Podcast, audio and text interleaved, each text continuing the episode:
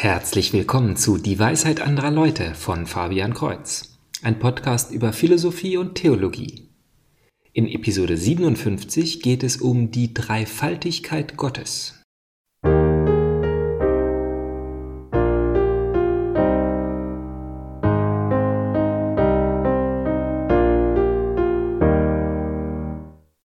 Die heilige Dreifaltigkeit, zentrales Dogma des christlichen Glaubens.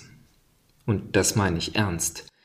Diese Lehre steht im Zentrum des Glaubens aller Christen, denn es besagt unter anderem, dass Christus zusammen mit dem Vater und dem Heiligen Geist Gott ist. Wer nicht an die Dreifaltigkeit glaubt, ist Jude, das heißt, er glaubt auch an Gott den Vater, aber nicht, dass er je Mensch geworden ist. Oder Muslim, das heißt, Jesus ist ein Mensch, von Gott geschickt, aber selber geschaffene Kreatur.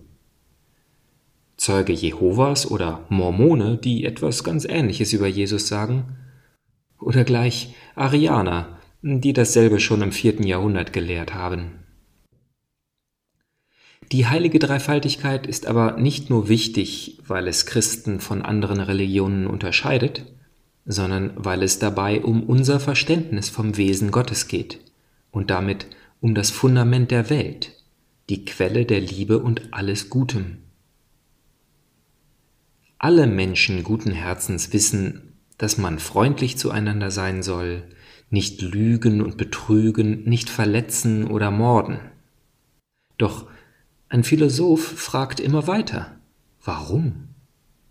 Philosophen sind deshalb so gefährliche Leute, weil sie die brutalsten Gedanken haben.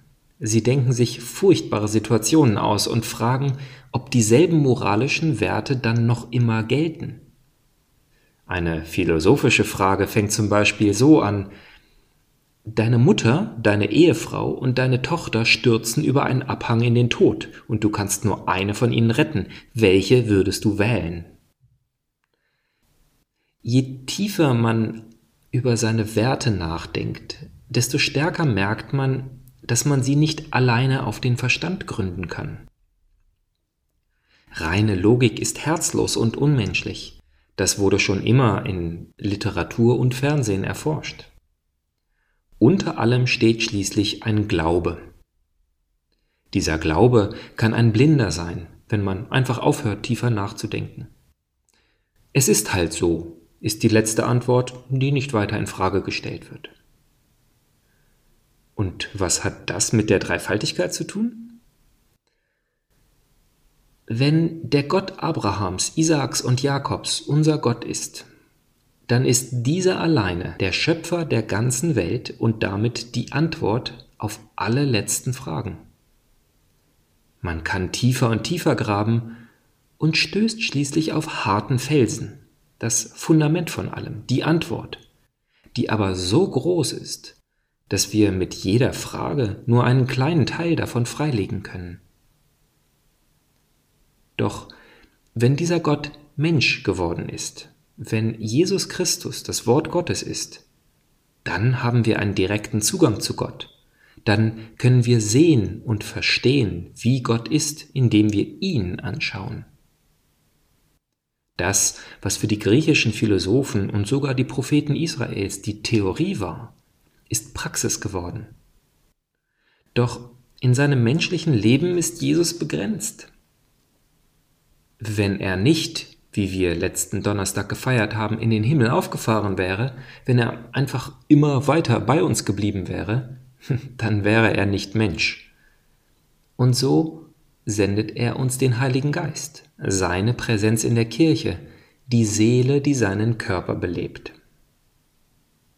Natürlich ist dies nur eine Sichtweise. Wenn man über Gott spricht, kann man nur metaphorisch oder negativ sprechen.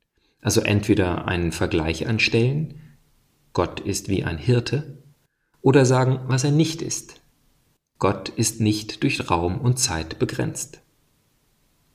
Deshalb gibt es so viele Versuche, die Dreifaltigkeit mit Metaphern zu beschreiben.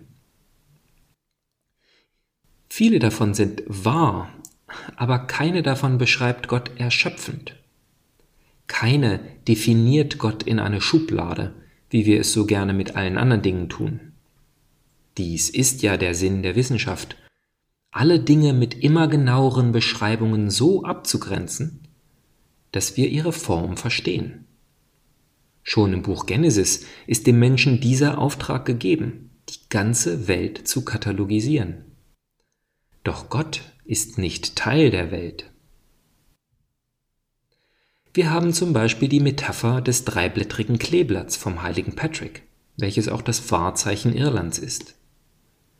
Der Vergleich zeigt uns, dass die drei Personen Gottes gleich groß sind. Außerdem sieht man schön das Zusammenspiel von den drei unterscheidbaren Blättern und dem Kleeblatt als Ganzem. Einige, wie zum Beispiel Hans Fiene, der unter dem Pseudonym Lutheran Satire kurze lustige Videos erstellt, kritisieren daran, dass wir Gott hier als aus drei Teilen bestehend bezeichnen. Doch damit verfehlt er, so glaube ich, das eigentliche Verständnis dafür, was ein Kleeblatt eigentlich ausmacht. Wenn man eines der drei Teilblätter abreißen würde, dann wäre es kein Kleeblatt mehr. Ebenso sprechen wir nicht mehr über Gott, wenn wir zum Beispiel den Heiligen Geist einfach übersehen. Wie oft habe ich als Kind versucht, ein einzelnes Blatt zu einem Dreiblatt hinzuzufügen um andere so zu beschwindeln, ich hätte ein vierblättriges Kleeblatt gefunden. Daher verstehe ich, im Gegensatz zu Hans Fiene, dass sobald wir von Teilen sprechen, wir nicht mehr vom Kleeblatt reden. Es ist nicht mehr echt. Eine weitere Analogie beschreibt die Dreifaltigkeit wie die Sonne, die wir als Stern im Weltall wissen, das ist der Vater, dessen Strahlen uns auf der Erde erreichen, der Sohn, und dessen Wärme uns erfüllt, der Heilige Geist. Nach originalem Verständnis macht dies auch Sinn. Doch ist der moderne Mensch in seinem Materialismus dazu verleitet, nur das Materielle, also den Stern als den eigentlichen Kern, und die Strahlen und Wärme als Kreationen davon anzusehen. Dies ist natürlich Unsinn, da die Sonne ihre Strahlen und ihre Wärme nicht als nachgelagertes Phänomen erzeugt. Das würde bedeuten, dass man sich eine Sonne vorstellen kann, die nicht warm ist oder keine Strahlen aussendet. Nein, das Unsichtbare, das Spirituelle, ist nicht weniger oder unwichtiger als das Materielle. Das heißt, dass Strahlen und Wärme ebenso essentielle Teile der Sonne sind wie der gewaltige Ball aus fusionierendem Wasserstoff. Wie wäre es mit einer biblischen Analogie? Vater, Sohn und Geist. Ja, auch das ist eine Analogie, und Hans Fiene könnte hier Jesus selber kritisieren, dass er sich als vom Vater erschaffen darstellt, so wie ein Sohn zeitlich und kausal nach dem Vater kommt. Und dennoch wählt gerade die Bibel diese Metapher so häufig, dass wir sie als Hauptformulierung in jedem Credo nutzen. Noch eine biblische Analogie bezeichnet Jesus als das Wort Gottes, den Logos. Und gleich zu Beginn in der Tragödie Faust von Goethe ringt Dr. Faustus mit einer neuen Übersetzung dieses Wortes. Bischof Robert Barron spricht immer wieder davon, dass unsere menschlichen Worte beschreibend sind. Ich kann zum Beispiel den Tisch vor mir beschreiben, doch haben meine Worte keinen Effekt auf den Tisch. Gottes Wort dagegen ist aktiv. Er schafft. Wenn Gott etwas sagt, dann ist es. Bei uns Menschen kommt also zuerst die Realität und dann unsere Worte darüber. Doch bei Gott kommt das Wort zuerst und dies schafft die Realität. Darum sagen wir zum Beispiel, dass die Welt durch ihn und mit ihm und in ihm erschaffen ist. Wir haben also bereits einen Sprecher und ein gesprochenes Wort. Hinzu kommt nun die Bedeutung oder die Interpretation dieses Wortes. Deshalb wird der Heilige Geist auch als Interpreter bezeichnet.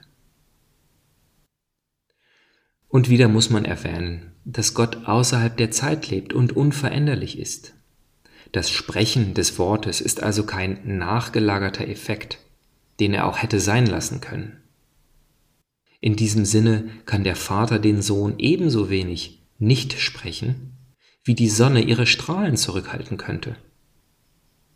Auch sind Sprecher und Wort nicht verständlich, wenn mit dem Wort keine Bedeutung gemeint wäre, so wie Sonne und Strahlen nicht vorstellbar sind, wenn sie nicht den Effekt der Wärme hätten.